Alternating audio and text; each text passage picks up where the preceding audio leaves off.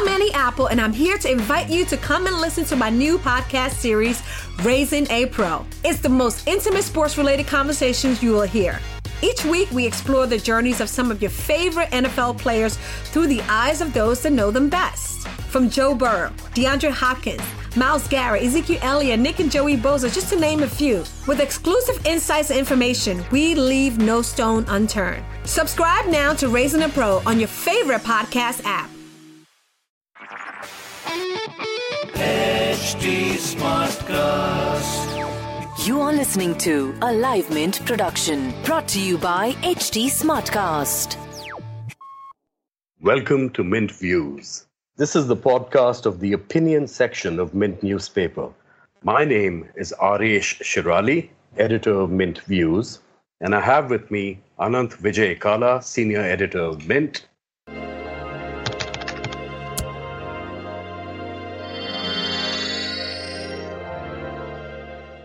We want to discuss today an exciting moment in Indian defense the arrival of the first Rafale fighter aircraft from France. It's had a long story. We had a critical moment in our defense history, in a sense, given the tensions we have currently with China. The planes couldn't have come a moment too soon. They're expected now to land actually in India tomorrow sometime, from the latest that we're hearing. And yes, this should be an interesting moment. Uh, first, Anant, to begin with, I think I should go run through some of the history of this deal that we had with Dassault. It's the French company that has made the jets. It all began in around 2007 under the previous government, the UPA. They put out a tender for 126 fighter aircraft to fill up the squadrons that we were missing with our own Air Force here, the Indian Air Force. In 2011, they actually picked the Indian Air Force. They actually picked Rafale out of six bidders as the best jet available to serve the purposes.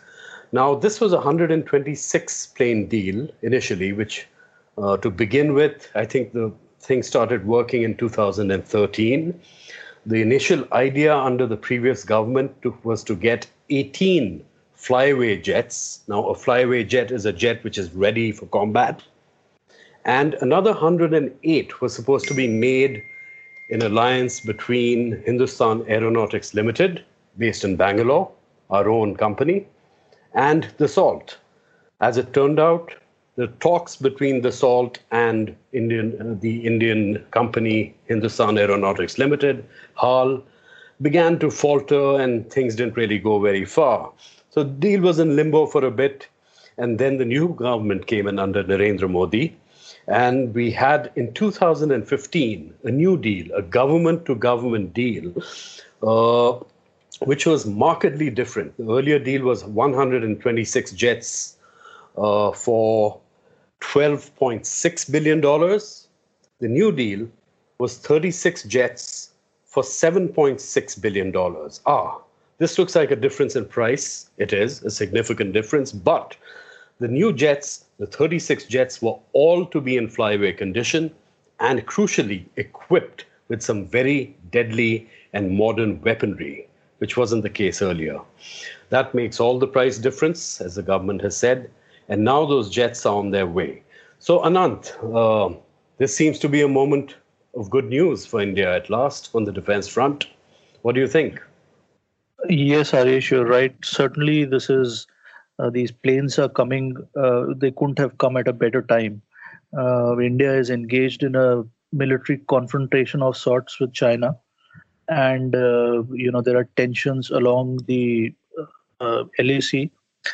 If things escalate, then it will require all the military strength that it can garner uh, and high tech weaponry, uh, a strong air force, these will all play a very significant role because India would not be facing a single front war.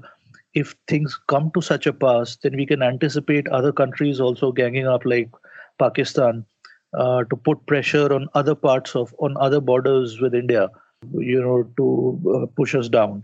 So I think uh, in that sense, uh, these planes could not have come at a better time. It gives us significant. It gives a reasonable boost, not significant, but a reasonable boost to our air power, given the you know multi-role capabilities these planes have. These are of the latest configuration. Uh, in uh, Air Force terms, they're uh, said to be 4.5 uh, generation, so which is uh, you know uh, reasonably latest. So I think they can act as a significant deterrent on any borders that they are deployed. At this point of time, I think the plan is to deploy them at the Ambala base. So perhaps the northern borders uh, would be under its cover. So, uh, you know, but, you know, on a broader level, 10 aircraft are being received. Five are already on the way, another five, I think, would be received very soon uh, once the training of pilots is completed, which is currently going on in France. So you can say 10 planes are coming over a very short period of time, uh, are being added to our Air Force. But, mm-hmm. you know, our uh, overall requirement is much higher. The Air Force requirement, I think, is of the sanctioned requirement is of 42 squadrons, but we do not have that many. I think we are closer to 30. Yes. There's a significant, uh, yeah, so Aresh, there's a significant gap that still needs to be filled up. The yeah. only consolence is that uh, you know if there is a war, then probably if there is a military confrontation, then probably it will be a very limited affair. It would not be a full blown war, I guess. The probability of a full blown war is pretty uh, less given the kind of damage um, both the countries or every country would face. So, in that situation, I think deterrence is more important then uh, you know the numbers of aircrafts you might have you may not have head to head as many aircraft as the chinese have but even even if you have a certain number of uh, minimum uh, deterrents to defend a certain border then i think that would suffice so that's a kind of a consolation for us Harish. but mm-hmm. yeah we need to ramp up other efforts also mm-hmm. that, that's an interesting point you make anant you're saying that basically so long as we have a minimum number of jets now, the five that come, two of them will actually be for training, which can, of course, be repurposed for combat. Uh, but the five jets, shall we say, we'll have five right away. Uh, they might take some time to actually induct, wire into the systems that the Indian Air Force has. And some people estimate it take, might take up to a month to get them combat ready. But that's good enough so long as we have them. Now, the interesting thing is that the new weaponry that these planes come with there are, you know, the names are going around. There's Scalp, deep strike cruise missiles. There's Meteor missiles, air to air. There's something called the Mica missile, which is also air to air. But the interesting thing, and this is usually classified information, is that these would be possibly, potentially nuclear tipped. We can therefore use these planes as a nuclear deterrent to the extent that these planes can carry such weaponry, nukes, so to speak. And if we sim- simply have a few of them with us, uh, their precision is supposed to be very high compared to what we've had in the past, as we are told, that we can actually use them as a mini squadron, which effectively deters uh, an adversary from from you know any kind of uh, hostile action along our borders, for example. So you're right about that point. But in general, we are missing, like you said, uh, 12 squadrons, and each squadron is 18 jets. So in case there's an escalation of hostilities, you still need to have backup planes because these days the pace at which some of these can be hit could be quite high. Uh, there is something called the Tejas, which we developed ourselves Hindustan Aeronautics Limited with uh, DRDO, our own development organization. Uh, should should we not be ramping up production there? What do you think, Anant? Should we not be basically doing all we can to fill up these missing squadrons as quickly as we can? Indeed, Aresh, over a long term, I think the delivery of these Rafale jets uh, is only the beginning of our efforts to upgrade our weaponry, our militaries, our air force, and our armed forces in general. So this can be a start, but this is not the ultimate aim. We have still a very long way to go, and uh, you know, uh, buying uh, aircraft like uh, Rafale or Sukhois uh, may not be the only option. We have other options as well, which may be more cost effective, given that these are not very cheap weaponry. They don't come at a very cheap cost. So we should uh, ideally explore other options also. As you mentioned, the HAL developed uh, uh, uh, Indian aircrafts. Those also should be produced in larger numbers so that at least numerically the strengths, even if their capabilities may not match at this point of time, the capabilities of all these modern aircraft, but they have specific uses in different scenarios. So they can be of extreme utility.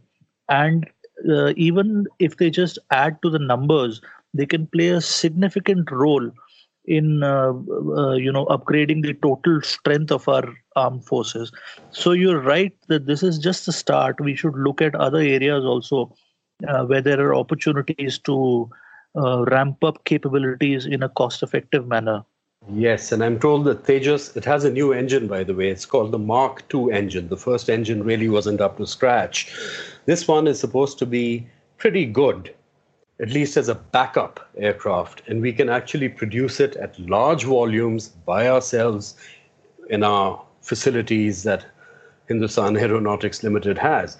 Uh, we should get going right away. And on that note, let's hope our defenses shall be up and good and strong within no time. Thank you very much. Bye bye. That will be all for today. If you have recommendations, or any issue that you would like us to discuss, please send in your suggestions to podcasts at hindustantimes.com. This was a Livemint production brought to you by HT Smartcast. HT Smartcast. Annie Apple, and I'm here to invite you to come and listen to my new podcast series, Raising a Pro. It's the most intimate sports related conversations you will hear. Each week, we explore the journeys of some of your favorite NFL players through the eyes of those that know them best. From Joe Burrow, DeAndre Hopkins, Myles Garrett, Ezekiel Elliott, Nick and Joey Bosa, just to name a few. With exclusive insights and information, we leave no stone unturned. Subscribe now to Raising a Pro on your favorite podcast app.